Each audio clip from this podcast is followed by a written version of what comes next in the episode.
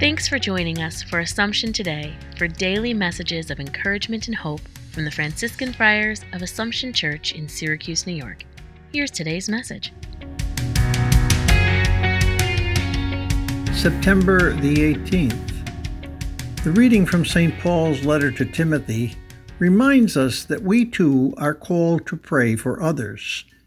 In a time when we are so often tempted to criticize others, it is a very worthwhile reminder.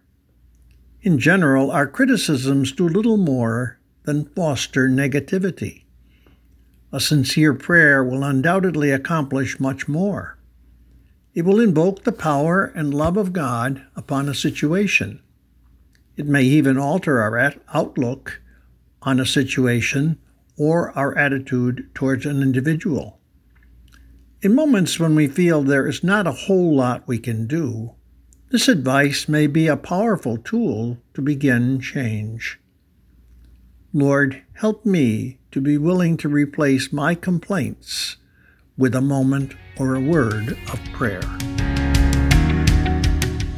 Thanks for joining us today. Connect with us online at AssumptionSYR.org.